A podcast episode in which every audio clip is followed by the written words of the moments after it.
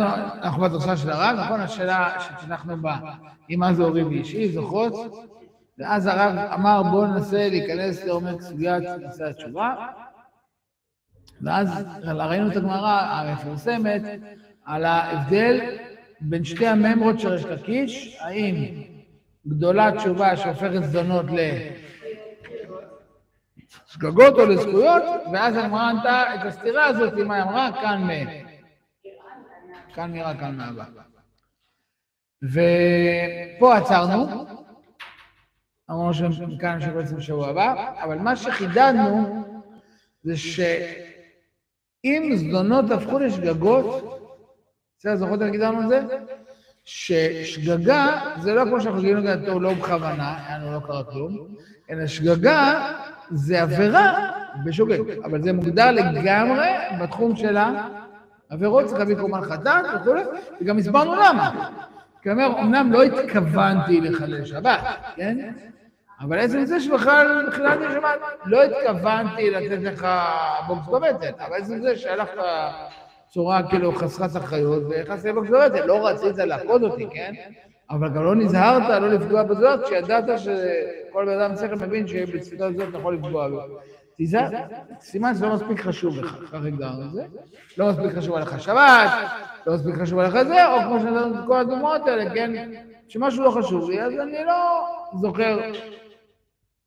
זאת אומרת, במזיד זה אני יודע מה, ידעתי שהיום יום הולדת שלך, והחלטתי לא להגיד לך מזל, בסדר? שוגג זה מה אני אעשה, שכחתי סליחה לי הולדת שלך, נכון? מה, איך יכול להיות שכחת וכולי, זה עבירה, בסדר מבינים? עצם הניתוק, או הקרירות, או השכחה, הרב צודק תמיד היה אומר, ששכחה, יש בזה בחינה של מוות. כי אם אני שוכח משהו, זה אומר שהוא לא, לא חי אצלי, אני נותק ממנו. אתם מבינים?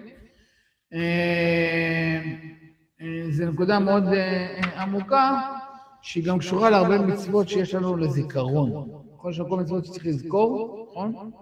בין אם זה תמחיר זכר עמלק, צריך לזכור למחות אותו, לא תשכח. בין דברים אחרים, נכון, לזכור את יציאת מצרים, לזכור את מעמד הרסן וכולי, לא להתנתק מזה, נתיקה זה מוות, מבינים? אם אני, כמו שחז"ל אומרים, מצווה על המת שישתכח מן הלב, מכירים את זה? מצווה על המת, שאדם שנפטר מן העולם, לאט לאט כאילו הוא נשכח. חז"ל אומרים את זה, למשל. זה אחד הדברים שיעקב היה צריך להבין שיש סימן לכך שיוסף חי. זה שהוא לא מפסיק לבכות עליו זה סימן שמה? שהוא חי. כי אם הוא היה מת, אז כאילו, זה היה נשכח. שכחה זה מבחינה של מוות. תחשבו על זה בהרבה מאוד דברים, שמשהו כאילו, אני כבר לא זוכר אותו, סימן שהוא מת אצלי. מבינים? וזה בדיוק מה שהאישה הזאת אמרה לבעלה, כאילו, אתה לא זוכר את יום הנישואים, סימן שהוא לא חי לך, לא, הוא לא נוכח בחיים שלך. כן? זה החטא. כמו שאמרנו, בסוגיה של שוגג, או יותר גרוע, כמו שאמרנו, אדם חילל שבת, לא למדת הלכות. כאילו, אתה לא התכוונת לקלל, אבל כאילו, אם שבת חשובה לך, הייתי שואלים את ההלכות, כן? כדי שלא לחלל שבת. אז עד כאן הדברים שהסברנו, לכן אמרנו, אם עשיתי תשובה והזדמנות שלי הפכו להיות שגגות, בסדר? התקדמתי, אבל עדיין אני לא בתחום האפור, או אפילו לא יודע, אני עדיין בחלק של ה... אז לכן, זה באיזשהו מקום מביא אותנו לתובנה הבסיסית, שבדרך כלל לא מבינים אותה כשמדקלמים את הגמרא הזאת, שאני הולך להגיד עכשיו משפט קצת, נגיד, חריף, אבל תשובה מאהבה זה במס. זה כמו שאמרנו, זה ממש, זה לא, זה לא למתקדמים, זה לא כאילו לצדיקים, כאילו עם פאות נורא ארוכות. לא. כאילו תשובה מאהבה בעצם, זה כמעט הייתי אומר, הדרך היחידה באמת להגיע למעלה. הפרת עוונות. כי אם עשיתי תשובה מהירה, עדיין, התקדמתי הרבה, ברוך השם, וזה מאוד, אבל עדיין יש לי הרבה עוונות. בסדר? או אם נדייק, לא עוונות, גם זה הסברנו, הספקנו יפה שבוע שעבר. לא עוונות, אלא יש לי חטאים. זה בין חטא, עוון ופשע. חטא נביא פשענו. או, אז אמרנו, חטא זה בשוגג. תזכרו לכם כאן, לזכור את זה חטא בלשון להחטיא, לפספס, זה נקרא שוגג, כן? עוון זה כמו זה לא, לא ברור לי שזה השורש בעברית, אבל אולי יעזור לכם בתור סימן, עוון זה כמו לעיין, כאילו, זה המבינים? חץ זה כיוונתי בכוונת, אבל פספסתי, כן? עוון זה כאילו עיינתי, זאת אומרת, כיוונתי לזה, עשיתי זה מזיד. בסדר, מבינים? עוון זה מזיד, חץ זה שוגג, ופשע, מה אמרנו? זה כבר, זה כבר לא, אני בכלל שם פס. אני פושע, כאילו, זה לא, כמו שאמרתי, זה לא שידעתי שאסור לעבור באדום, אבל אה, הייתי נורא לחוץ, עברתי במזיד, תפסו אותי, כן? שוגג, זה לא שמתי לב שאדום, עברתי. איך אתה לא שם לב שאדום, אתה משוגע, מה, תשים לב. אבל מזיד זה ידע, אבל עוון, זה כאילו, שיהיה ארבע אדומים, אני עובר. אני גמרתי לשמור חוקי התנועה, כן? זה מה שאמרנו, זה פושע, בסדר? אבל גם בגיל מידות יכול להיות נושא עוון, ועובר על פשע? או... אה, אה, אה,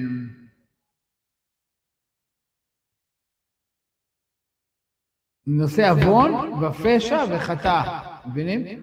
כן, עוון זה מזיד, כן, י"ג מידות, עוון ופשע וחטא, מבינים? עוון זה מזיד, פשע זה מה שאמרנו, פושע, מורד, כן?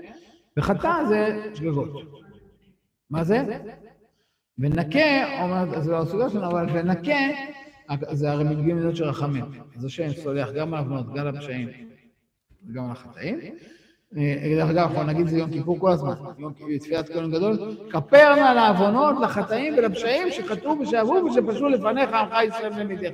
כל הזמן זה יחזור, תשימו לב עכשיו כל התפילות, זה חוזר כל הזמן. עכשיו תראו, תוכלו לכוון כל אחד בצורה מאוד ברורה ובהירה. אה, מה זה מנקה? השם מנקה למי ששב. מנקה.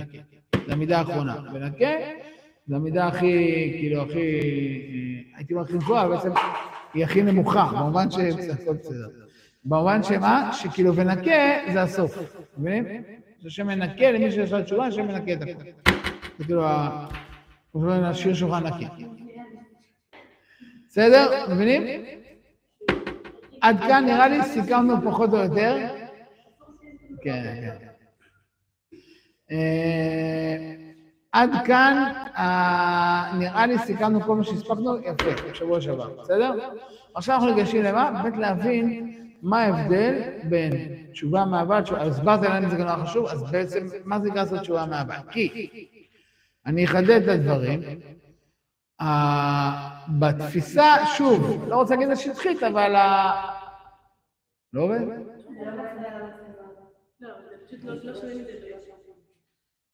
בתפיסה, צריך לשים לזה תפיסה, אה לא, זה... בתפיסה, ה... לא יודע שטחית, אבל הרגילה שלנו, מה זה אהבה, מה זה יראה? זאת אומרת, אהבה זה, לא יודע, אהבה, כן, יראה זה פחד, כאילו, בסדר? זה, תשובה מאהבה זה מפחד, תשובה מיראה זה כמו שאני אוהב את הקדוש ברוך הוא. בתפיסה הפשוטה זה המשמעות. אלא שלפי זה, זה קצת קשה, כי אני יכול להבין איך אפשר לעשות תשובה מהירה. בואו נספר לך כמה תנורים יש בגיהנום, איזה שיפודים שם מכניסים כל אחד, ואיזה, אה, אני יודע מה, איזה איסורים ויכולים להיות בגיהנום, וככה האדם לעשות תשובה, כן? זה לא העירה אמיתית. אחד. שתיים, אז איך עושים תשובה מהעבר? אלא פה אני רוצה ללמוד דברים בצורה נורא מסודרת, זה יסודי ביותר, זה הרמב"ם בהלכות תשובה, פרק עשירי. זאת אומרת, א', לרמב"ם יש הלכות תשובה, נכון, מפורסם הלכות תשובה לרמב"ם. יש כל הלכות של התשובה. זה דבר מדהים, כי תמיד תשובה אצלנו זה תשובה, איזה לא חשוב, כן, אבל אצל הרמב"ם תשובה זה מה? הלכות. ולא סתם עשרה פרקים. שם הרב סולובייצ'י כותב שהוא חושב שהרמב"ם עושה עשרה פרקים, יכול תשובה למה? שכל יום לעשרת ימי תשובה נלמד פרק. כלומר זה ברור שזה מסודר. אנחנו לומדים עכשיו את פרק עשירי של הלכות תשובה. זאת אומרת, זה הטופ. ממש הסוף. שם הרמב"ם עושה בדיוק בסוגיה הזאת, תשובה מאהבה, תשובה מיראה. תראו פה מקור ארבע, זה הדף השלישי. הנה הרמב"ם תשובה פרק י'. אומר הרמב"ם ככה. עכשיו, מי שיצא לפעם כבר ללמוד רמב"ם, הרמב"ם מדויק, הרמב"ם מתמטיקה, כל מילה מדויקת. בסדר? כל מילה. ככה לומדים רמב"ם. אל יאמר אדם, הריני עושה מצוות התורה, ועוסק בחוכמתה, עושה את המצוות זה הצד המעשי, עוסק בחוכמתה זה הצד הלימודי, כדי שאקבל את כל הברכות הכתובות בה, איפה זה בא? מי זה בא? מה? בתורה. או כדי שאזכה לחיי העולם הבא. מה ההבדל בין הברכות שכתובות בתורה לחיי העולם הבא? יפה. מי ששמה לב לקריאת התורה, שקראנו פרשת כי תבוא עכשיו, נכון? הברכות והקללות שכתובות בתורה הם כולם גשמיות. לכן אל יאמר אדם, הרי אני עושה מצוות תורה ועושה עבודה כדי שיקבל את הברכות הכתובות זאת אומרת, כדי שאני אקבל ברכה בעולם הזה, או כדי שיזכה הבא, שאני אקבל ברכה בעולם ה... יש שתי אפשרויות לקבל שכר, או בעולם הזה, זה הברכות והקללות שלו בתורה, כידוע לכולכם, בתורה לא כתוב בשום מקום בעולם הבא. כל הברכות והקללות, כל השכר בעולם שלו בתורה, זה רק איפה? בעולם הזה. אתה יודע, מחשבה מאוד יסודית, עסקו בזה כל הראשונים. הלאה. ואפרוש מן העבירות שהזהירה תורה מהם, כדי שאנצל מן הקללות הכתובות בתורה, שזה קללות גשמיות, או כדי שלא אכרס מחיי העולם הבא, שזה כלל הרוחנית, נשמתית. מבינים? מה? לא, זאת אומרת, אומר ככה, אל יאמר אדם, למה אני עושה מצוות? כדי לקבל שכר בעולם הזה, או כדי לקבל שכר בעולם הבא. או למה אני לא עושה עבירות? כדי לא לקבל עונש בעולם הזה, או כדי לא לקבל עונש בעולם הבא. בקיצור, אל יאמר אדם, הרי אני עובד את הקדוש ברוך הוא מסיבות של שכר ועונש בדיוק. מה שמכונה אצלנו בגדול, תורת הגמול, מכירות? לכל דבר בעולם הזה יש מה? שכר ועונש. אומר הרב, אל יאמר אדם, הרי אני עושה מצוות, לקבל שכר, לשמי רוחני, או אינני עושה עבירות, לא לקבל עונש, לשמי רוחני. מבינים? למה לא יאמר? אומר הרמב"ם משפט מדהים, שורה 120 או שורה שלישית, איך שתגדירו את זה, אין ראוי לעבוד את השם על הדרך הזאת. לא הייתי מתרגם את זה קצת לא יפה, אבל כאילו, לא מכובד. אין ראוי, נכון? לא, לא מכובד לעבוד השם ככה. הוא לא אומר שזה לא בסדר. הוא לא אומר שזה נורא ואיום או שזה עבירה. מה הוא אומר? ביידיש הוא אומר ספשניס. כאילו, למה? תראו עכשיו את ההמשך. שהעובד על הדרך הזה, מי שזאת המוטיבציה שלו לעבוד השם, הוא עובד מיראה. הנה הגדרה. יראה זה לאו דווקא פחד, כמו שפתחתי, רגע של פחד. וגם אני עושה משהו בשביל שכר, זה גם נקרא יראה. למה? כי בעומק אין הבדל אם אתה עושה משהו מפחד או שאתה משהו בשביל שכר. אם אני עושה איזשהו מעשה בשביל לקבל שכר או בשביל לא לקבל עונש, בעצם ביסוד זה אותו דבר. מה היסוד? אני דואג למי? וזה מה שאומר הרמב"ם. עבודה מיראה זה דווקא כאילו פחד. זה יכול להיות שאני עושה את זה ממוטיבציה של שכר, אבל זה בעצם אותו דבר. זה אדם שעובד ממצב נפשי של מה? שאני בעצם עושה את זה לא כי אני רוצה לעשות את זה, אלא מה? או אני חייב, או משתלם לי, או... אני עושה את זה, נגיד עכשיו בצורה חריפה, ממקום חיצוני. זה נקרא עבוד מהירה. איזשהו ממד חיצוני, שכופה עליי לעשות את זה, או הפסק זמן בסוף הסיפור, או העונש שאני אחטוף זה, אבל כאילו, אני לא משנה לעשות את זה בשביל השוקולד, בשביל לא לקבל את העונש, שתיהן זו אותה סיבה שאני עושה את זה, אני לא עושה את זה כי אני רוצה, אלא כי מה? יש פה מוטיבציה חיצונית שמכריחה אותי. מה? יפה. את שואלת כל הזמן את השאלה, תכף נגיע, אבל זו שאלה טובה. הוא חיצוני. כשאתה עושה משהו כידע כפוי, זה חיצוני, זה לא אני.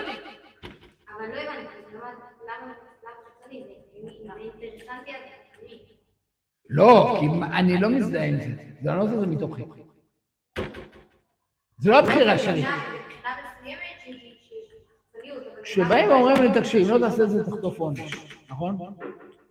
ברור שאני יכול לא לעשות לחטוף עונש, אבל בעצם, גם כשאני עושה את זה, אני עושה את זה, או שהעונש עושה את זה עכשיו? העונש, בסוף זה גם רצון פנימי שלי שהיא טוב. בדיוק. אבל זה עדיין, אני לא מחובר למעשה. קרי, אני אגיד את זה עכשיו בצורה, אני אגיד את זה יותר מאוחר, אני אגיד את זה כבר עכשיו לפי ההגדרה החב"דניקית. כשאדם עושה, אה, כמו שאמרתי, עבירה, כן, או מצווה, בגלל השכר בעונש. את מי הוא עובד עכשיו? את הקדוש ברוך הוא? עצמו, אבל גם כשאני אומרת, גם כשאני אומרת, אני אעבוד את השם בשביל השם, כי אני מאמינה שהשם, אני מאמינה שהשם הוא הטוב, ולכן כשאני נדבקת להשם, אז אני נדבקת בטוב. אני גם נדבקת בטוב.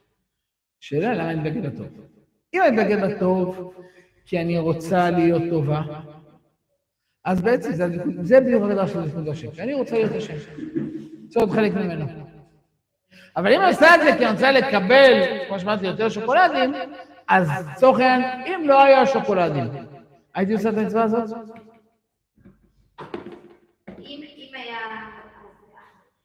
אבל כשאני עושה את זה כי זה טוב, גם אם אין שכר בעונש, הייתי עושה את המצוות. למה? כי אני רוצה להיות אלוקית. אבל השכר, השכר, השכר האלוקי... לא בגלל השכר, לא בגלל השכר, אלא כי זה אני. שמתם דוגמה נורא פשוטה, כן? למה אני לא רוצח אנשים להנאתי? מה? אפשר כי, אה, אה, כי אחרי זה יהיה לי קשה לישון בלילה. אני לא בטוח שזו הסיבה, כי אני דואג דואג לעצמי. מה?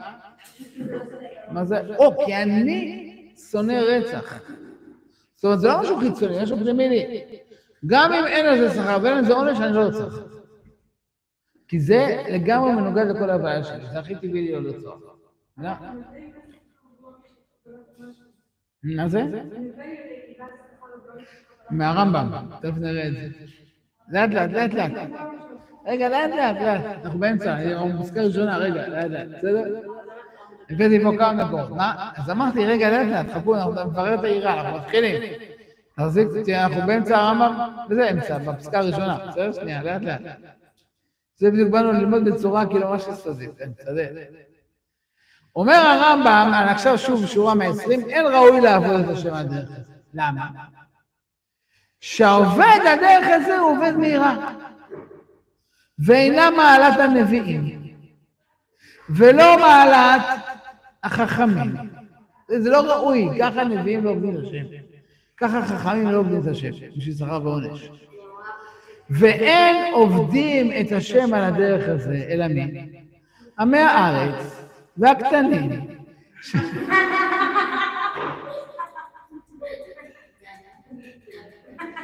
עכשיו כל מי שלם עם העיניים. אה, פשוט זו הייתה בדיקה קטנה, כאילו. אם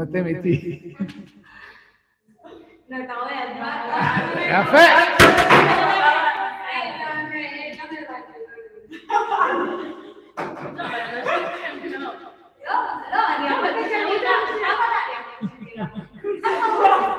המזל שלו התחתנה. סליחה, מצאה את החזרה. לאט לאט, בדיוק שאמרתי קודם, לאט לאט. תכף תראו כמה שהרמב"ם הזה הוא מהפכני. לחזור לקרוא עוד פעם ש... אין עובדים השם על דרך אלא עמי הארץ, והנשים, והקטנים, שימו לב שלושת האוכלוסיות במירכאות, כן? שלושה אוכלוסיות שונות. עכשיו את המשפט הבא, שמחנכים אותם לעבוד מהירה, עד שתרבה דעתם ויעבדו מאהבה. לא, אומר הרמב"ם, קטנים, עמי הארץ ונשים, כולם מחויבים, כולם מתחילים באיזה נקודה? עירה, אבל הם מחויבים שתרבה דעתן, כדי שמה? הנה מה שאמרתי קודם, אהבה זה במס. יפה מאוד. את הרמב"ם הזה מאוד, תפתרו את זה גם בהמשך, הרמב"ם הזה מאוד חד. גם עמי הארץ וגם קטנים, אבל גם נשים, הרמב"ם מחייב אותם ללמוד תורה כדי להגיע למדרגת מה? עבודה מאהבה. כי אומר הרמב"ם, ותכף תראה את זה בפסקה הבאה, רק אני אקדים, אדם לא יכול לעבוד מאהבה. עם... זה, העירה מתחילה. אבל לעבור הרי מה נקודת המעבר בין יראה לבין, אהבה? מה אומר הרמב"ם? בדיוק. תרבה דעתה. זאת אומרת, אדם לא יכול להגיע, לעשות משהו מתוך הזדהות, עם מה? אם הוא לא מבין את זה. אם אין לו שום חיבור לזה. כשאני עושה משהו שאני לא מבין, אני אעשה אותו רק מסיבה אחת. בסדר, בעונש. איך אנחנו עובדים ילדים לפני שיש להם- שכל? אני חוזר לקטנים, זה הכי פשוט. הרי ילד אין לו שכל, נכון? לא יודע, אם הוא קטן, נכון? ילד בן שנתיים. אתה יכול להסביר לו שזו מצווה נורא גדולה וזה וזה, מה? הוא לא מבין כלום, נכון? אז איך אני גורם לו לעשות מעשה? מי שיעשה יקבל זה, מי שלא יעשה, לא, נכון? אתה לא תאסוף, אז אה, יעשו לך לשחק בפאזל עד אה, סוף השבוע. כי אני לא יכול שנתחיל להסביר לו למה זה לא ראוי לתת לאמא שלו לאסוף אחריו כל יום, נכון? אה, הוא לא יבין את זה גם, הוא בן שנתיים. אבל אני כן יכול, מה לעשות? לייצר אצלו, סליחה על הביטוי, התניה. זאת אומרת, אספת, קיבלת זה, לא אספת, קיבלת זה. אבל שימו לב שהמושג התניה הרבה מאוד פעמים לקוח מעולם האילוף. לא סתם השתמשתי במילה אילוף, כי אני אומר עכשיו משפט חריף, לחיות באמת מה אין? דעת. אתה יכול לאלף חיה, אבל אילוף זה בדיוק התניה החיצונית, נכון? כולכם מכירים את מה שנקרא הניסוי של פבלוב, נכון? עם הכלבים, שהוא עשה כל פעם שמצלצלים, הביאו להם אוכל, אז ברגע שצלצלו, התחילו, אני זוכר, לא בדיוק, הכלבים התחילו לרדת להם ריר. כי אז יצרו אצלם כזה אחרי כמה ש... הרבה פעמים שעשו את זה, כל פעם שהביאו את האוכל צלצלו, ואז ברגע שהם שמעו צלצול, הם ידעו שזה אומר מה? אוכל, כאילו, זה יצר את עצמם את האילוף הזה, שהוא תוצאה של מה? של שהיא התנועה חיצונית שהיה קשורה לאוכל. אז הוא... שדרך אגב, כל האילופים של כלבים זה עובד ככה, יודעים את זה? איך מאלפים כל הכלבים בעולם? כל הכלבי עוקץ וזה, זה הכל בגלל זה. לא יודע ראיתם, תמיד ראיתם? יש לו בכיס מלא זה, וכל הזמן טוב, ילד טוב, ילד טוב, ילד טוב, ונותן לו עוד איזה סוכריה, עוד איזה, עוד איזה, כאילו, הוא יוצר אצלו, כל פעם שהוא מגלה משהו, אתה מקבל עוקץ. כי זה יוצר אצלו התניה, הוא ואז הוא יעשה את זה על אוטומט כל הזמן. או, מה, אז עכשיו אנחנו מגיעים לנקודה עמוקה. תכף נראה את זה ברמב"ם, הכל ממש מדויק. אבל אומר הרמב"ם, אני מתחיל מהנקודה של, נקרא לזה האילוץ. קטן אין לו דעת, זה קצת ילד, כן? אבל כשהוא נולד בהתחלה, אין לו עדיין שכל. אין בקופסה שם שכל. מסכים איתי? אתה יכול להסביר לו דברים? מה שאני מבין הוא לא מבין כלום, נכון? לא רק שהוא לא מבין מילים, גם כשהוא כבר מבין מילים, אתה יכול לדבר איתו, אבל עדיין אין לו מה, לא התפתח אצלו בכלל מה. השכל, זה לאט לאט לאט. לא רוצה להגיד שום דבר, גם בגיל 15, לא ברור איפה השכל, כן? אבל אה, איך פעם שמעתי אחד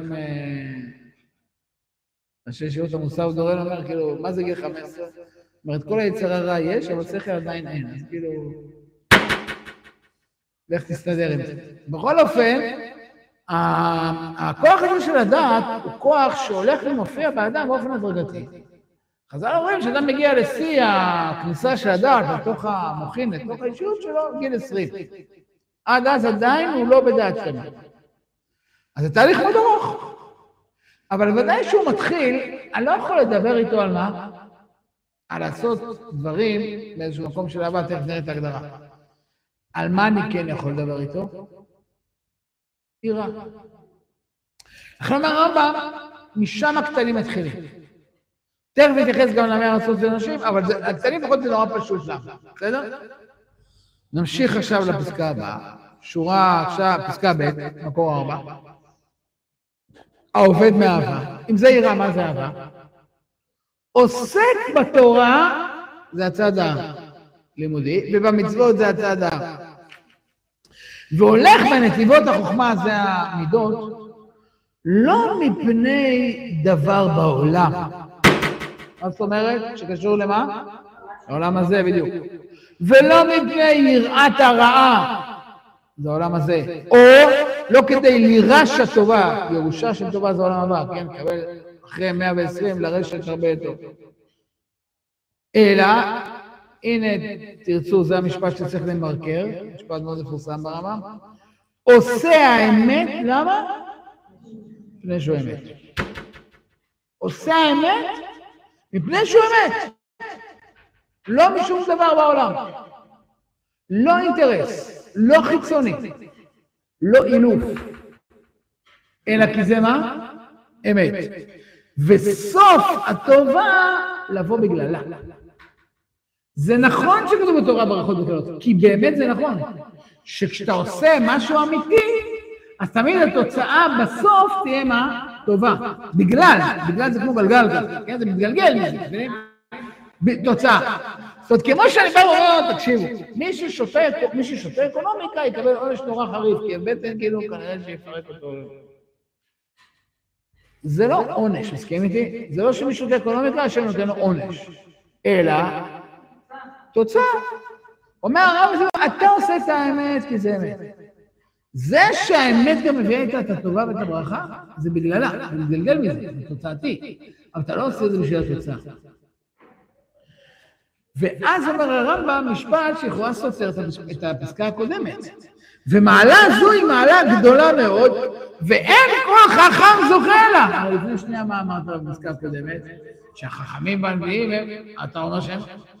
והיא מעלת אברהם אבינו, שקראו הקדוש ברוך הוא אוהבו. אז עבודה מאהבה, לפני שנייה אמרתי עבודה מאהבה זה ממש. זה לכל יהודי. עכשיו אומר לי הרמב"ם, אין כל חכם זוכה לה, מי זכה לזה? אברהם אבינו. יפה. מה שנקרא, עכשיו אה, עודדת אותי. מה, רק אברהם אבינו הגיע לזה, אז מה נעשה עם האהבה שלי? אני רוצה גם עבודה של מאהבה, נכון? אני חושב שהמילים הבאות מתרצות. לפי שלא עבד, מה? אלא מאהבה. מילה אחת משנה את כל ה... אפשר, החכמים עובדים לשם מאהבה, מבינים? אבל אברהם אבינו הוא מה? אברהם אוהבי. מה זאת אומרת? הוא אהבה את השם רק מאהבה. אלא מאהבה. ופה הולכים לתובנה נורא נורא בסיסית לגבי ה... כל מה שאמרנו מסרטט לנו. בעצם זה אומר שנגיד לעבוד השם מאהבה זה לא אפס אחד. או שכן או שלא. אלא כמו כל דבר ברוך השם, יש בזה מה? מדדות. סולם של רגליו מוצבות ארצה, בראשו מגיע. אברהם אבינו, הוא עבד השם רק מאהבה. דרך אגב, אפרופו ראש השנה, זה היה הניסיון העשירי. הניסיון העקדה היה, אתה ידעתי כי מה? ירא אלוקים אתה. קצת אני רומז פה לכיוון ש... את שואלת עליו כל הזמן. מה הקדוש ברוך הוא? זה שאתה אוהבי, ידעתי. עכשיו בעקדה יתברר שלא רק שאתה אוהב אותי, אלא אתה גם מה? ירא אותו. אתה ידעתי כי ירא אלוקים. זה כאילו, לנו חז"ל, זה היה מתי? ניסיון העקדה, מתי הוא התרחש? ראש השנה, נכון? זה כל ה... שנייה, שנייה אחת, מה? או, בדיוק. אז תכף, זה, אבל שייך לך, רק אגיד במילה אחת, זה היה, ניסיון הקדה, הרי חזרו לנו היה בראש השנה, נכון? ואנחנו תוקעים בשופר של איל כדי להזכיר כל החורים, ועקדת יצחק היום לזרעו ברחמים תזכור, כל הזמן אנחנו אומרים שזה מה שמהפך את כל הדין לרחמים, נכון? אבל אני אומר בזהירות, אתה יודע כי ירא אלוקים אתה. המדרגה הזאת של היראה, נכון? יראה הרי תמיד זה דין, נכון? דין ויראה, נכון? אותו דבר, נכון? דין תמיד מעורר יראה. אז זה יום הדין. ראש השנה זה יום היראה, זה יום הדין. מבינים? אבל אם זה האחרון, אם זה הנביאים האחרון של אברהם אבינו, או, אז יפה, אז מה ששירה שאלה. אז פה ממש שכאילו, אתה אומר רק אהבה, אתה אומר, עכשיו אני יודע שאתה לא רק אותו, אתה גם ירא. איך זה יכול להיות, נכון? תכף ננסה להסביר את זה ברמב"ם. מה זה? יפה. העקדה מתחילה, זה בהתחלה כתוב אהבה מקלקלת את השורה, יפה. שאברהם חובש את חמורו בבוקר, הוא יוצא לדרך מתוך אהבה. בסוגריים, לא ניכנס עכשיו, זה לא יכול להיכנס, זו סוגיה מדהימה לפי הפירוש של הרב, אבל אברהם יוצא לדרך במקום של אהבה, לא רק לקדוש ברוך הוא, גם לבן שלו. זאת אומרת, כאילו אפשר לחשוב שבשיא העקדה בעצם הוא כאילו נטרל את האהבה לבן שלו והיה מוכן לשחוז אותו, נכון? אומר הרב לא. אברהם היה באהבה עם יצחק ויצחק באהבה איתו עד הרגע האחרון של העקדה. כמו שגם אמר פסוק, וילכו שניהם יחדיו. כאילו יש פה אהבה מוחלטת. רואים את זה גם בעקדה, כל מה שחז"ל מתארים, איך יצחק מתייחס לעקדה. כאילו, הוא ואברהם, אנחנו באותה מסירה, אנחנו ביחד. אין פה מישהו, אבא שצריך כאילו... תוסיף לזה גם את העובדה, איך להגיד, הפשט הידוע, מבחינת הפשט בדברים, כן? שאברהם בן 137 ויצחק בן 37, כן?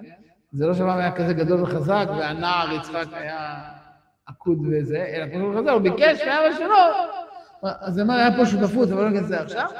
אבל בכל אופן, אני חוזר אה, אה, אה, חזרה אלינו, אומר, אמר לו הרב, אברהם היה מדרגת אוהבי, הוא עבד השם רק מאהבה. אבל בעצם אנחנו מבינים שעבודה מאהבה זה ספקטרום. זאת אומרת, יש לזה אין סוף כאילו שלבים וגוונים, וגם מהירה. כמו דרך אגב בכל דבר עבודת השם, נכון? כמו שאנחנו יודעים שגם ענווה זה לא כאילו 0-1, נכון? או צניעות זה לא 0-1. או כל דבר בעצם, שאומרים עליו שהוא כאילו בעבודת השם שהוא קשור לחיים, זה לא איזה משהו... בעולם הטבע זה עובד ככה, נכון? או שיש זרם חשמלי, או שאין זרם חשמלי, נכון? לא יכול להיות אה, אה, אה, גוונים, נכון? זה או שיש חשמל או שאין חשמל, נכון? מבינים מה אני? אין פה כאילו... ברגע לדבר על מציאות של חיים, שם יש באמת אין סוף גילויים.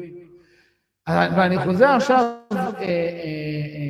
לרמב"ם, אומר הרמב"ם, לו, אני חושב שלו 125, לפי שלא עבד אלא מאהבה, סוף השורה, והנה מה שאמרתי קודם, והיא המעלה שציוונו בה הקדוש ברוך הוא על ידי משה, שנאמר, ואף השם אלוקיך.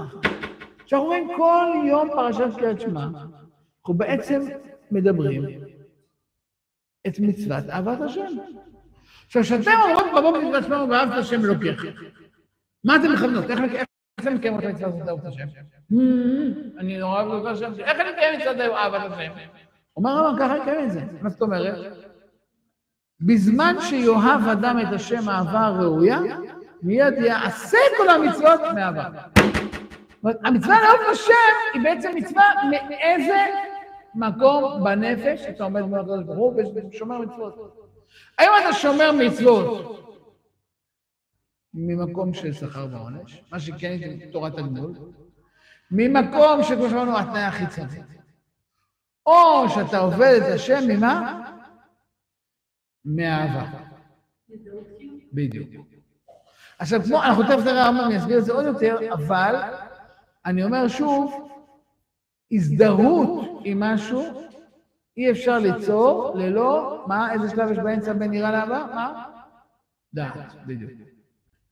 כי אם אני רוצה שילד יעשה משהו, לא מכפייה, לא מאילוף, אלא כמו שאמרת, מבחירה, אני צריך מה לעשות? לייצר אצלו מה? רצון, הזדהות, הסכמה, מוטיבציה, זה כל מיני שמות. אבל כולם אמרו דבר אחד, זה חייב לעבור דרך מה?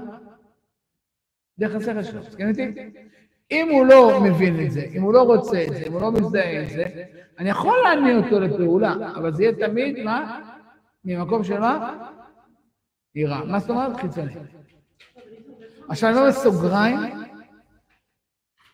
העבודה מהירה היא הכי מהירה. גם כל אחד מכמה מכיר את עצמו. כדי, אני יודע מה, להתפלל כמו שצריך,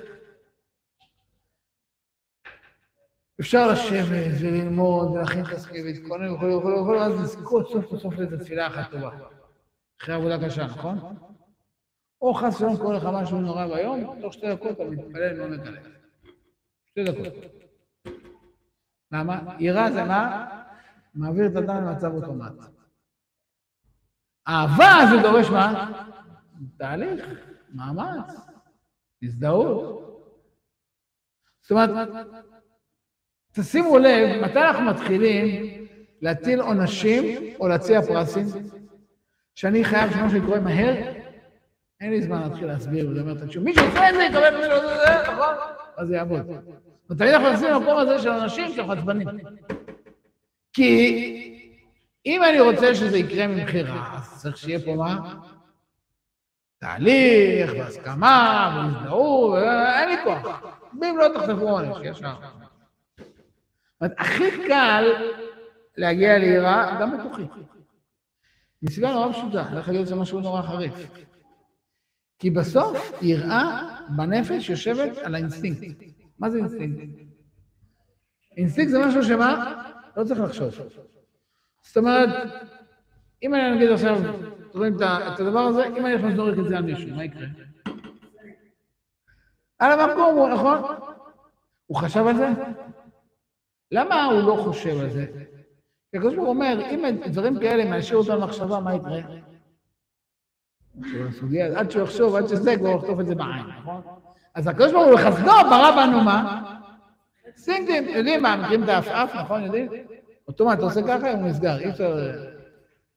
אפשר בכוח, אבל כאילו אוטומטית, כשאתה עושה מישהו ככה, הוא סוגר את העיניים, נכון? מכירים את זה? זה אינסטינקט. למה? החלק הכי רגיש באדם, העיניים, החלק הכי חשוב. אני המון אינסטינקטים, אה, שאדם כאילו...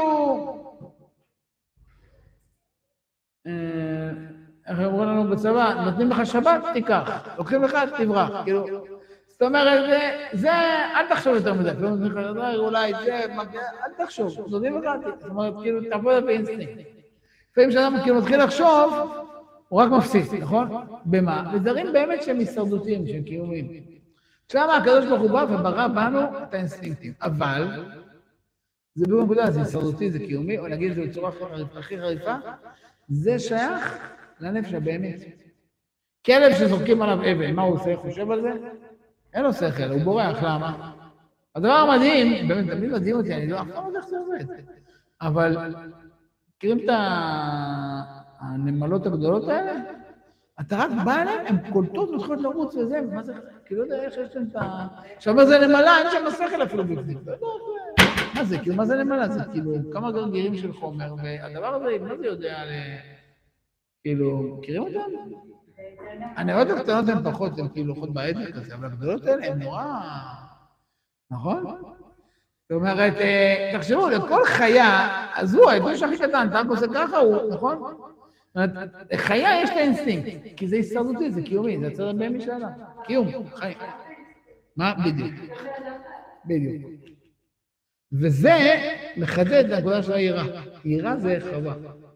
אי אפשר לוותר על היראה. שאלה מצוינת, בדיוק. אתה חייב אינסטינקטים, כמו שאמרנו. אז בעצם זה אומר שאנחנו חייבים יראה. אני, אני, אני אתן תשובה לא מוסברת על מה שאת אומרת.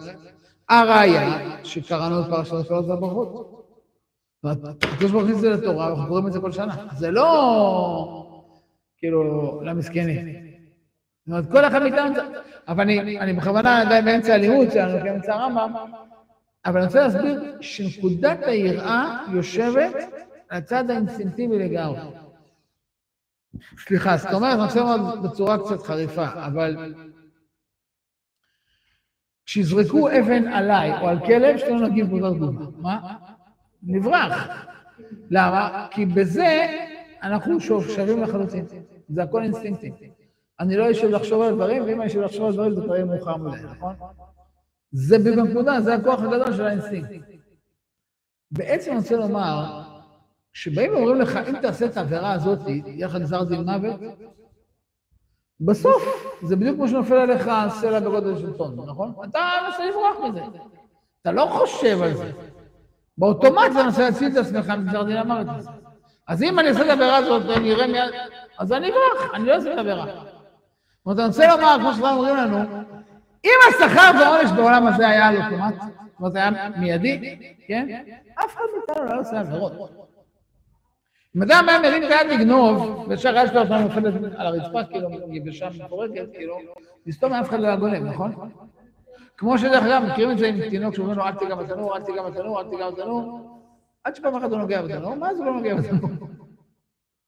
כי אתה מנסה להסביר לו, זה אין לו שכל, אז הוא ממשיך, כאילו, האבא הרשע הזה שמונע ממני את הנוגעות העולם הזה, כאילו.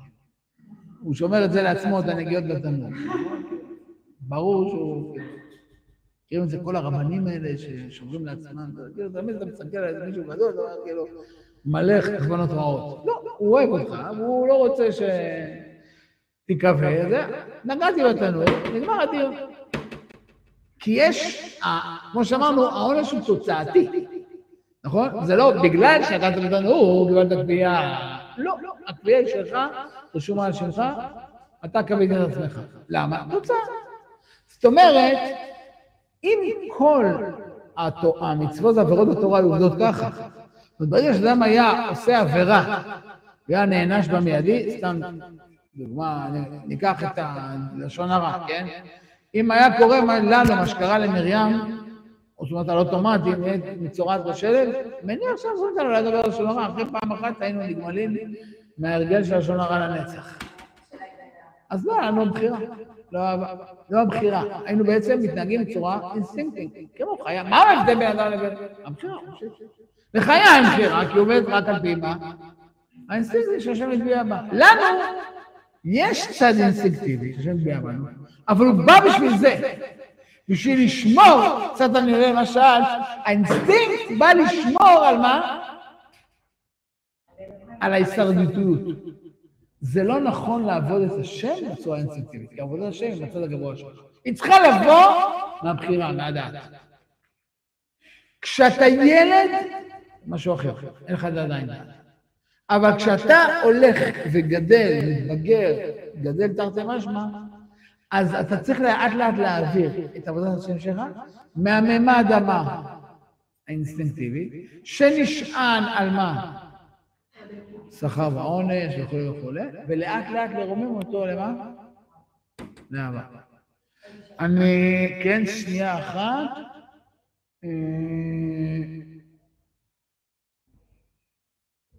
כן. הרבה אנשים חוזרים בתשובה.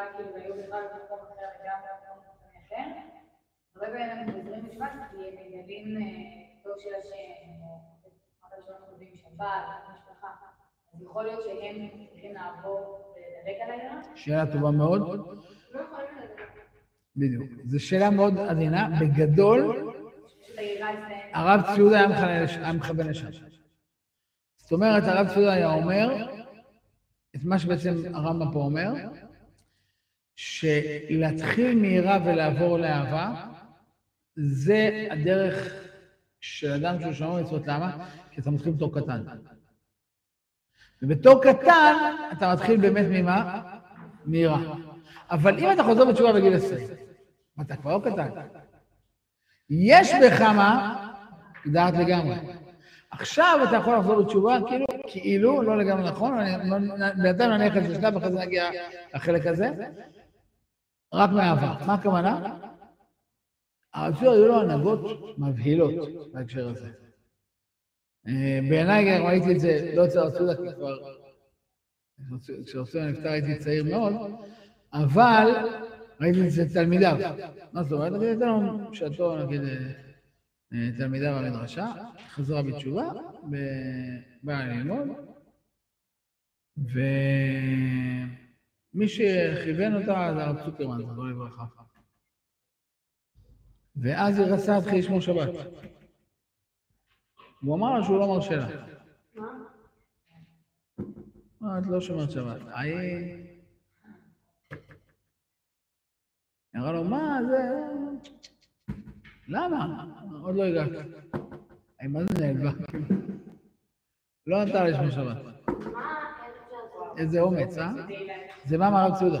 הרב ציודה גם כן היו באים אנשים שתלו לעשות בתשובה, ישר יושבים כיפה. הוא אמר, אל תעשו הצגות, מה זה? תלמדו בן כיפה. הם היו קוראים לו. הוא אמר, תקראו לי צביקה. שטויות, תבינו מה זה תורה וזה, אז תקראו לי הרב. בינתיים אתם הרי לא מתייחסים, אתם לא מבינים, זה לא באמת. אני אס- אני- אני- אני אסביר, אני אז נורא נבהלתי מזה. לימים, אה, אותה תלמידה אמרה לי, זאת אומרת, להשתיק את זה, לא... לימים אותה תלמידה אמרה לי, לימים, התחלתי- כשהתחלתי לשמור שבת, לי מה זה קשה לשמור שבת. בהתחלה היה לי קשה נורא לשמור שבת. ורק אחרי זה הבנתי את הגאונות. אם הייתי שומרת שבת, רק אחרי זה שלושה חודשים אחרי זה, הרצוג אישר להתחיל לשמור שבת. הייתי שומר שבת אז, הייתי עוזב את הכל וחוזר להיות חילוניה. זה שהוא לא נתן לי, ואני שלושה חודשים, כאילו, לא זוכר, זה היה חודשיים, לדון עליו, אבל כאילו, הייתי בקטע שאני רוצה לשמור שבת ואסור לי, כאילו, מה- מה זה? זה בא, שכשזה בא, זה כבר בא לגמרי מבחירה ומרצון. כאילו, אם הייתה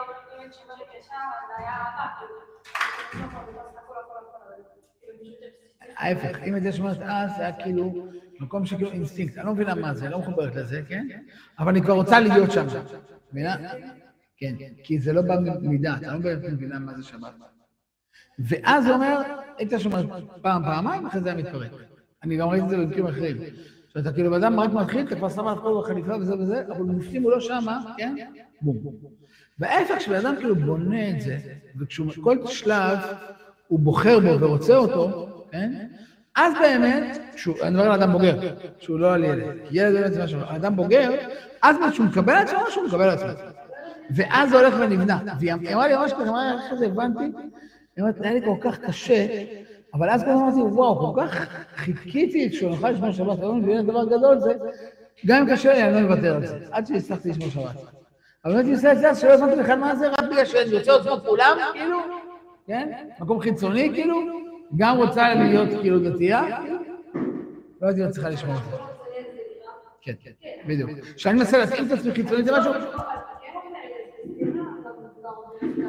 כן, כן, ואני- וגם אחרי זה, אני לאט לאט אסביר את זה למקום של היראה, הבאתי גם כמה סיבות חשובות על זה, אבל אני אומר שוב, קודם כל להבין את הנקודה, אה, הרב מצטט פה הרבה את הגמרא שאומרת, מפני מה קדמה פרשת שמע לפרשת ויין שמות. מכירות? גם בתורה יש קודם פרשת שמע, ואחרי זה פרשת ויין שמות. למה? תחילה יקבל עליו עול מלכות שמיים, ואחר כך יקבל עליו עול מצוות. אז הפרשת קריאת שמע, ואהבת את השם אלוקיך, זה אהבה. כל יום אחריו, כל יום שלך, וכל מועדיך וכו'. זה מצווה לאהוב את השם, כמו שהרגע אמר לנו הרמב"ם. כל זה מצוות אהבת השם, שתהיה הפרשה הראשונה. פרשת ויין שמוע, ויין שמוע תשמעו בכל יום, שמרתם את מצוותיי. נכון, שמה זה שמירת המצוות. אומר, לנו חז"ל, קודם אני אקבל לך לשמור לו מלכות שמיים. קודם שמחובר מה? לקדוש ברוך הוא, למלכות השם, לאהבתו. אחרי זה שיש...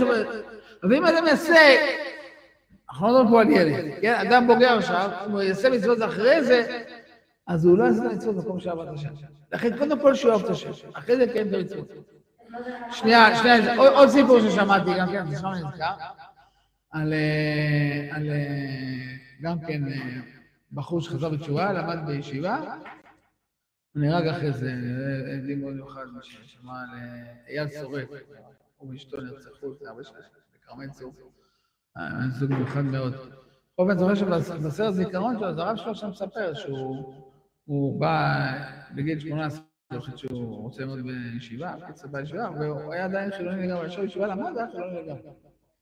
שערות ארוכות, זה, כאילו. קיצור, הוא היום חשב, בא לרב שלו, אמר, אני רוצה להניח תפילין. הוא אמר לו, לא, לא, אתה לא יכול. אמר לו, אני רוצה להתחיל לעבוד תפילה. לא, לא, אתה לא יכול. אמר לו, למה? אתה לא מבין מה זה תפילה, אתה לא מבין תפילין, אתה לא יכול... אמר לו, הרב, יש פה מלא בחורים שלא קמים לתפילה, אני רוצה לתפילה, כאילו. הם ישנים עד הצהריים, ואני רוצה... הוא לא, לא, לא. הוא אומר, אני לא רוצה שתגיע למצב שלהם. שהם כאילו, מגיל שאתה עשו על אוטומט, כאילו, אז הם עד 12 בצהריים לא יוצאים מה- מה- מהמיטה, כאילו, ולך תעיר אותם לתפילה. והוא אומר, זה ארבע חודשים, כאילו, לא זוכר כמה, גם כן, כאילו, הוא לא נתן לו זה. עד שאומר לו, עכשיו אתה יכול להתחיל להניח תפילין. הוא אומר, הייתי צריך לראות מה זה. מתייצב בבית המדרש, כאילו בזה, מתפלל וכל... כאילו, הוא היה גר כבר כולו, כאילו בוער בעבודת השם. בטח, אחרי זה הגיע מדרגות, אה, רמות של אה, עבודת השם.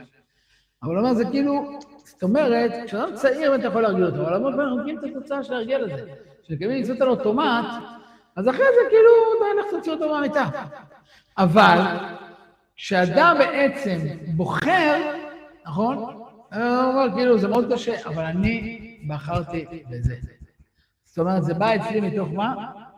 דעת, הכרה, בחירה, אף אחד לא כפה עליי. כשכפו עליי, זה לעולם יישאר אצלי במעטפת, מבחוץ. אבל ככה אני לא לא הבנתי. א', א', זה סופר את ספר החינוך, שהוא אומר, "אחרי המעשה לא משום בראש". יפה. שאלה טובה, ננסה גם על זה. וגם, אם- מה זאת אומרת? יש ניסים שנולדנו אליה. אני נולדתי לניסים, אני ככה, מה אתה רוצה שאני אעשה? יפה. חודש לא עובדת בשם, בשביל שאחרי זה אני אעבוד בשם. יפה, את שאלה מצוינת. לכן, באמת דיברנו עכשיו על התשובה, ולא על דרך המלך. אני אסביר עכשיו את, את, את הדברים. זה בעצם מה שאומר לנו הרמב"ם על הקטנים. מה הכוונה? אני שאלתי שאלה, אני אחרי רגע אאתגר אתכם לגמרי מבחינה מחשבתית, כי אנחנו באמת מגיעים פה לעומקים מאוד גדולים. האם זה שאנחנו נולדים בלי דעת, זה טעות? ככה השם ברא את העולם. ברור שיש בכוונת מכוון. זה דרך הטבע, ככה זה רצון השם, נכון? זאת אומרת, הקדוש ברוך הוא רצה שאנחנו ניוולד, תקרא לזה לשון של החסידות, בלי מוחים, נכון? זאת אומרת, שתינוק לא יודעת מה יש לו, יש לו רק כלים. מה אין לו? מה שנקרא אורות, נכון? אין תוכן. מסכים איתי? לא רוצה להעליב, אבל כאילו, אין תוכן. תן דוגמה, נכון? לאכול הוא יודע, לנשום הוא יודע, נכון? כלים יש לו, נכון? אבל האם יש בו איזשהו, אה, לא יודע, אתה רואה, אתה יודע מה הוא חושב, אתה יודע מה, מבין, נכון? או אני אגיד את זה יותר חריף. האם יש הבדל בין תינוק לבין גור של חתולים? מה? לא. יפה, בדיוק, הפוטנציאל. בפועל, הגור החתולים והתינוק מתעניינים באותו דבר. נמצאים באותו... זאת אומרת, התינוק מתחיל מהנפש הבהמית. יש בעיה, אתה מדבר על זה. זה, זה רצון השם, שככה אנחנו מתחילים חתולים, סליחה על הביטוי. לא באמת, כי בפנימיות הכל קיים. וזה הסיבה שאנחנו נוהגים באדם אחר שאנחנו נוהגים בחתול. אבל אם, תראו לכם את האימא הזאת שהבטיחו לה שהולכת להוריד לעולם נשמה קדושה של יהודי וזה. אחרי שהוא נולד, היא באה לדבר איתו ברוחניות, באורות הקודש וזה וזה, והיצור הזה, כל מה שמעניין אותו זה, מה מעניין אותו? חומריות, כאילו, גס רוח, כל הזמן רק לאכול, ואם הוא רעב, מעיר את אמא שלו, בין שתיים בלילה. תבואו אתם שתיים בלילה, תעירו שלכם, תגידו, "אנחנו- אני רוצה עכשיו לאכול, תעירו אמא, מה צריך? הסכימו איתי ככה, יהיה איזה מידת הדין קצת, נכון? כאילו... מהחלון, מה זה? אז. כולם, כולם העירו את אמא שלהם בשתיים בלילה. בדיוק. לא, האלה עכשיו אני אגיד לך, אתה? אני אגיד לך יותר חריף. תינוק שלא מעיר את אמא שלו בשתיים בלילה לאכול, אנחנו נרוץ אותו למיון. ואני רוצה להגיד בצורה אחרת, השליחות שלו בעולם עכשיו זה להעיר את אמא שלו בשתיים בלילה, כמה שלא בא לה. גם אם זה לא כיף לה לקום בשתיים בלילה, נכון? אבל היא יודעת שהתינוק הזה עכשיו עושה את השליחות שלו, וההפך, אם חס ושלום, לילה שלם הוא לא מתעורר לאכול, זה סכנת נפשות. כן, לא מדבר על תינוק בן שנה, אני מדבר על תינוק בן לא יודע מה. שבועיים, שלושה חודש, כן? אם לילה שלם הוא לא אכל, זה סכנת נפשות. הוא יכול להתגרש במקום. מבינים? הוא חייב כל שלוש שעות, המערכת שלו לא... אתם מבינים? זאת אומרת, זה מה שתמיד אומרים, נכון? אחרי שלנו תינוק קפאתי, מפסיק לרצות לאכול, אה, ישר למין. זה הסימן הכי מסוכן. הכי שיש פה בעיה, מבינים? כי זה סכנת נפשות. זאת אומרת, הוא יש לו עכשיו, אני אומר ההפך, השליחות שלו עכשיו זה לבנות החומר. אין לנו תלונות. נהפוך. אני אומר שוב, אם הוא לא יהיה עסוק בזה, כן, אנחנו נהיה נורא מודאגים. בדיוק. ככה השם ברא את העולם. שאנחנו מתחילים מהקומה הזאת. אני אומר, עוד לא לבלי אבינו זה למה השם דווקא זה דרך הטבע, בסדר? שהחומר מופיע לפני הרוח, שהגוף מופיע לפני הנשמה. כמו שאמרתם נכון, בפוטנציאל זה לא. פוטנציאל זה נשמה גדולה. אבל בהופעה בעולם הזה, מה מופיע קודם? הגוף, רק אחרי זה צריכה להופיע הנשמה. אתן לכם עוד דוגמה? מדינת ישראל. מה יש פה עכשיו? בלאגן. למה? כי מה נבנה פה עשרות שנים? וואי, איזה הייטק יש לנו, איזה מטוסים יש לנו, איזה, מבינים? הכל נסגרות בגוף, נכון? באמת? הגיעו פה לפאר של גוף, נכון? אבל עכשיו מתחיל הקטע של הנשמה רוצה להיכנס, אז הגוף כאילו קצת אה, התחיל הבלאגן, וצריך לעבור דור, מה קורה בגיל ההתבגרות? שהגוף כבר בשיא העוצמות שלו, ורק אז הנשמה מתחילה להיכנס. יש עוד פעמים מאבק, לא יודע, אתם לא עברתם גיל ההתבגרות, אבל אלה שעברו את גיל ההתבגרות, כאילו, אז זה היה מתחיל המאבק הזה בין הנשמה שמתחילה להיכנס, זה בין הגוף שנותן את הפייט שלו, ובלאגן. זאת אומרת, יש, זה רצון השם. אני אומר, במובן הרוחני הוא אותו דבר. הקדוש ברוך הוא אומר, הרמב"ם רוצה שמחנכים את הקטנים לעבוד מהירה. זאת אומרת, אם אני מבין שקטן אין דעת וזה רצון השם, והוא עכשיו בנוי כולו על אינסטינקטים ועל חומר, אז גם הצד הרוחני נבנה את זה ככה. איך? כשהוא הולך לחדר בכיתה בגיל שלוש, נצייר לו את האותיות בדבש, אמרו לנו חז"ל, נכון? למה? שירצה לבוא במקום של הדבש. צריך לבוא, ללמוד תורה לשמה. דבר עם הילד על ללמוד תורה לשמה, נכון? איפה הוא יהיה? יישאר ברחוב, נכון? אבל אם הוא ידע שהוא בא לבית הספר, אז הוא מקבל את זה, ואם הוא לא בא לבית הספר, הוא מקבל את זה. אז הוא יבוא לבית הספר. למה? כי זה מה שיש בו עכשיו כמה שהוא רוצה. אני אלך עם זה עוד צעד אחד, כאילו? אני חושב שזה בהגדרה, זה דרך המלך. קרי, שבכל בית כנסת יש מחלק. יודעים מה זה מחלק? יש מחלק. לא יודעים מה זה המחלק של בית הכנסת? מחלק. לא היה לכם מחלק בבית הכנסת? אני אומר, אני תמיד אומר, שמים תחלק ובונים בית הכנסת סביבו. אז יש לי שסועים, ברוך השם כבר, או, תורה, אמרתי, צדקת. זאת אומרת, אני אומר, אנחנו, אנחנו הרבה שנים ילדים קטנים, שהם סופרים אותם בכל מקום בארץ עם כל המדרשות של זה. אז הם ידעו כל מקום שמגיעים להתחיל לברר מי המחלק.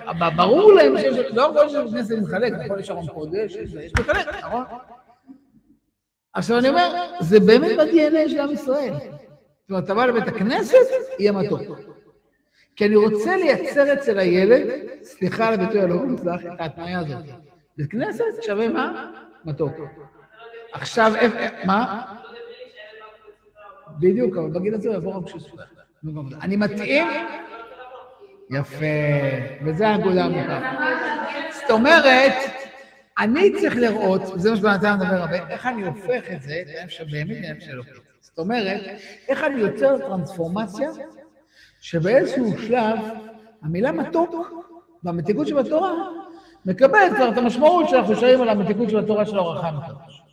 וכשאני יושב, בדיוק, כשאני יושב בשיעור, כן, ומרגישה עכשיו שפתאום התורה הזאת מאירה לי את החיים, מבהירה לי את הדרך, ממתיקה לי את המציאות, וכולי וכולי, מקרבת אותי לעצמי, מקרבת אותי לקדוש ברוך הוא, מקרבת אותי להורים שלי, מחזירה לי את החברה שלי שפגעתי, לא משנה, אני מתחיל להרגיש את המתיקות של התורה, אבל דוגרי, אם עכשיו יחלקו בשיעור הזה, כאילו, אני לא יודע אם בשביל זה יבוא לשיעור, אבל אם זה שיעור שיהיה באמת שיעור שימלא אותי, אני אבוא בשבילו, זאת אומרת, מה קרה למילה מתוק?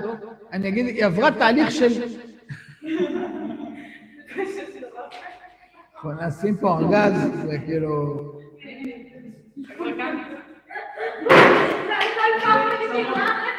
את צריכה לשבת בשורה שנייה, ואז תמיד אפשר לעשות אחורה. רגע, שנייה, אני... אני אומר, המילה מתוק עוברת תהליך של התרחנות, כאילו, לא יודע איך להסביר את זה, כן? אבל היא הולכת ומה? התרחנות, כאילו, נהיית יותר רוחנית, זאת אומרת, בהתחלה, בהתחלה, כאילו, ילד שהוא אוהב את כי יהיה לו מתוק, הוא מתכוון לגמרי לסוכריה, נכון? אחרי זה, כאילו, כבר, לא יודע מה, אנחנו לא שירה עם זמירות, לא יודע מה, זה גם סוג של מתיקות, כן?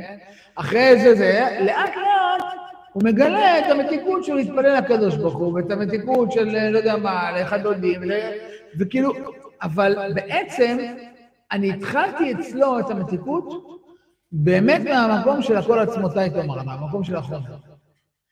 וזה לא טעות, אלא זה נורא נורא עוצמתי. זאת אומרת, אני אלך עם זה עוד צעד אחד, הקשר שלו לאימא שלו בהתחלה הוא קשר לגמרי לגמרי אינטרסנטי. מסכים איתי? זאת אומרת, הוא אוהב אותה, בגלל שכמו שאמרנו, את מי הוא אוהב? את עצמו, נכון?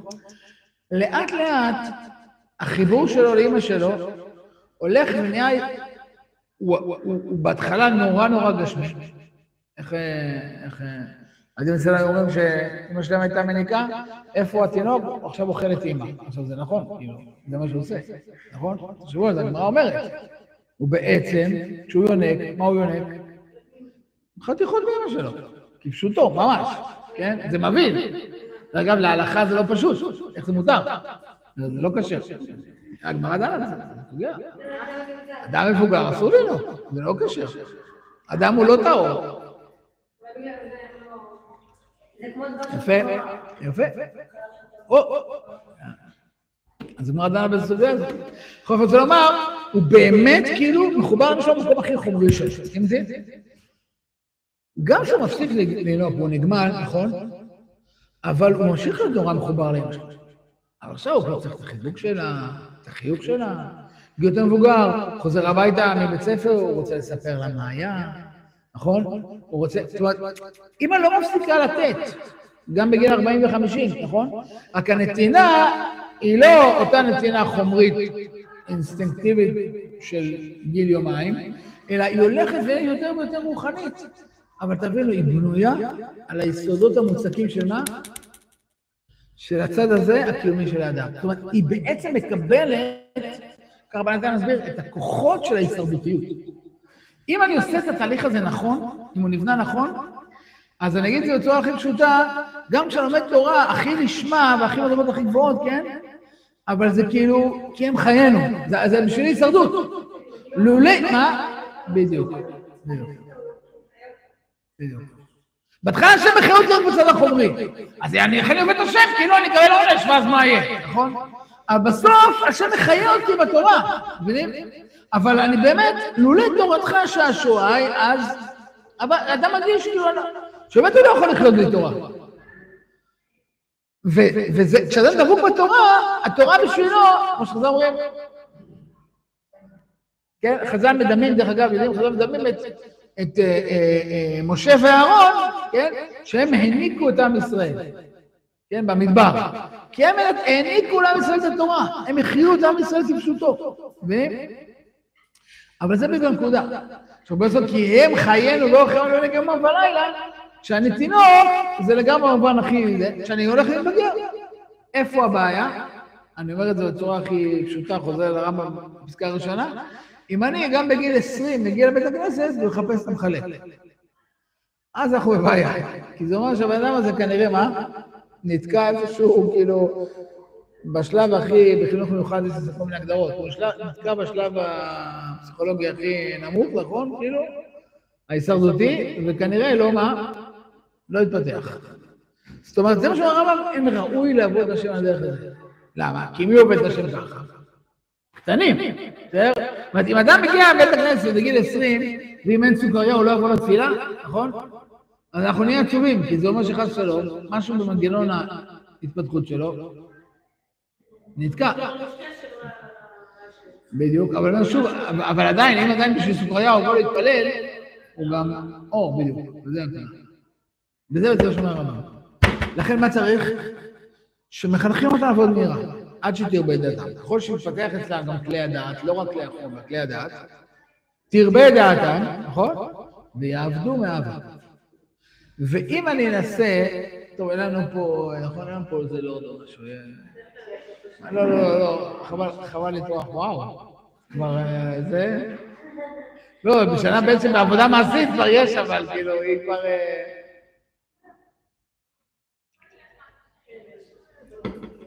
כהן.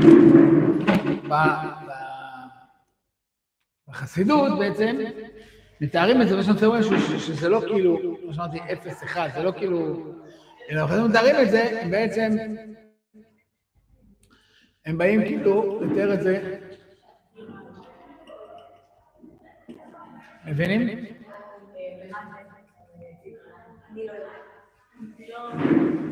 יראה אהבה. מבינים? אני מתחיל פה, זה הסולם.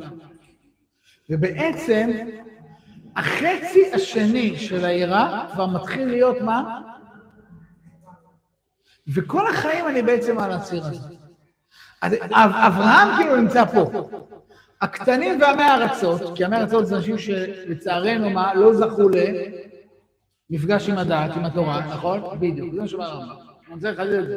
אומר הרמב"ם, אנשים זה כמו המי ארצות. מה זאת אומרת? צריך שיהיה מצב כזה? לא, זה לא טוב, אבל זה המציאות. אני מודע למציאות.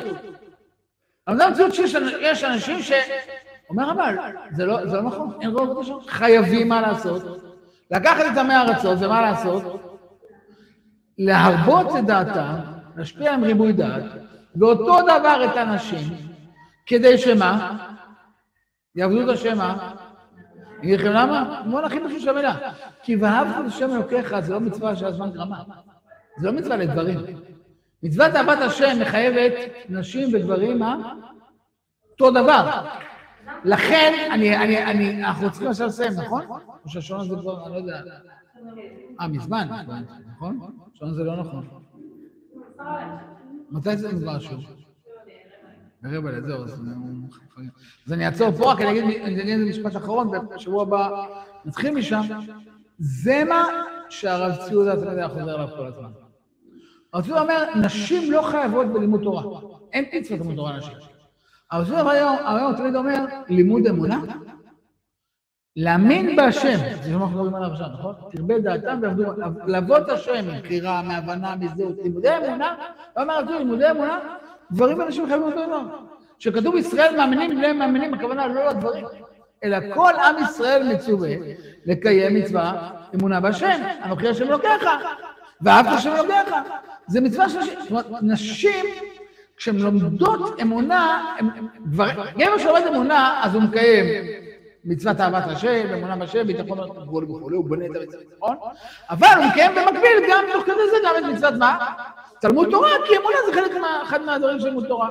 ואישה, כשהיא לומדת אמונה, היא קודם כל לומדת אחד, מקיימת את המצווה שהיא חייבת. בשביל זאת הוא אומר, אין הבדל בין נשים, לדברים.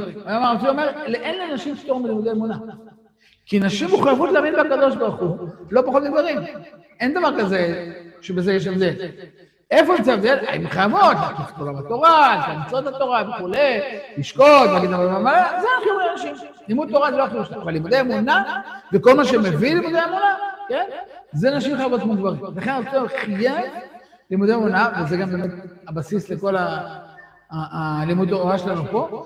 אה, אה, נשים, ואני אומר בסוגריים, זה מאוד מעניין, היו שתי גדולי תורה בדור הקודם, שבאו והניחו את זה כאילו על השולחן בצורה מאוד אה, חריפה, ובעצמם אפילו נתנו שיעורים לאנשים. זה הרב ציודה והרבי מלובביץ'.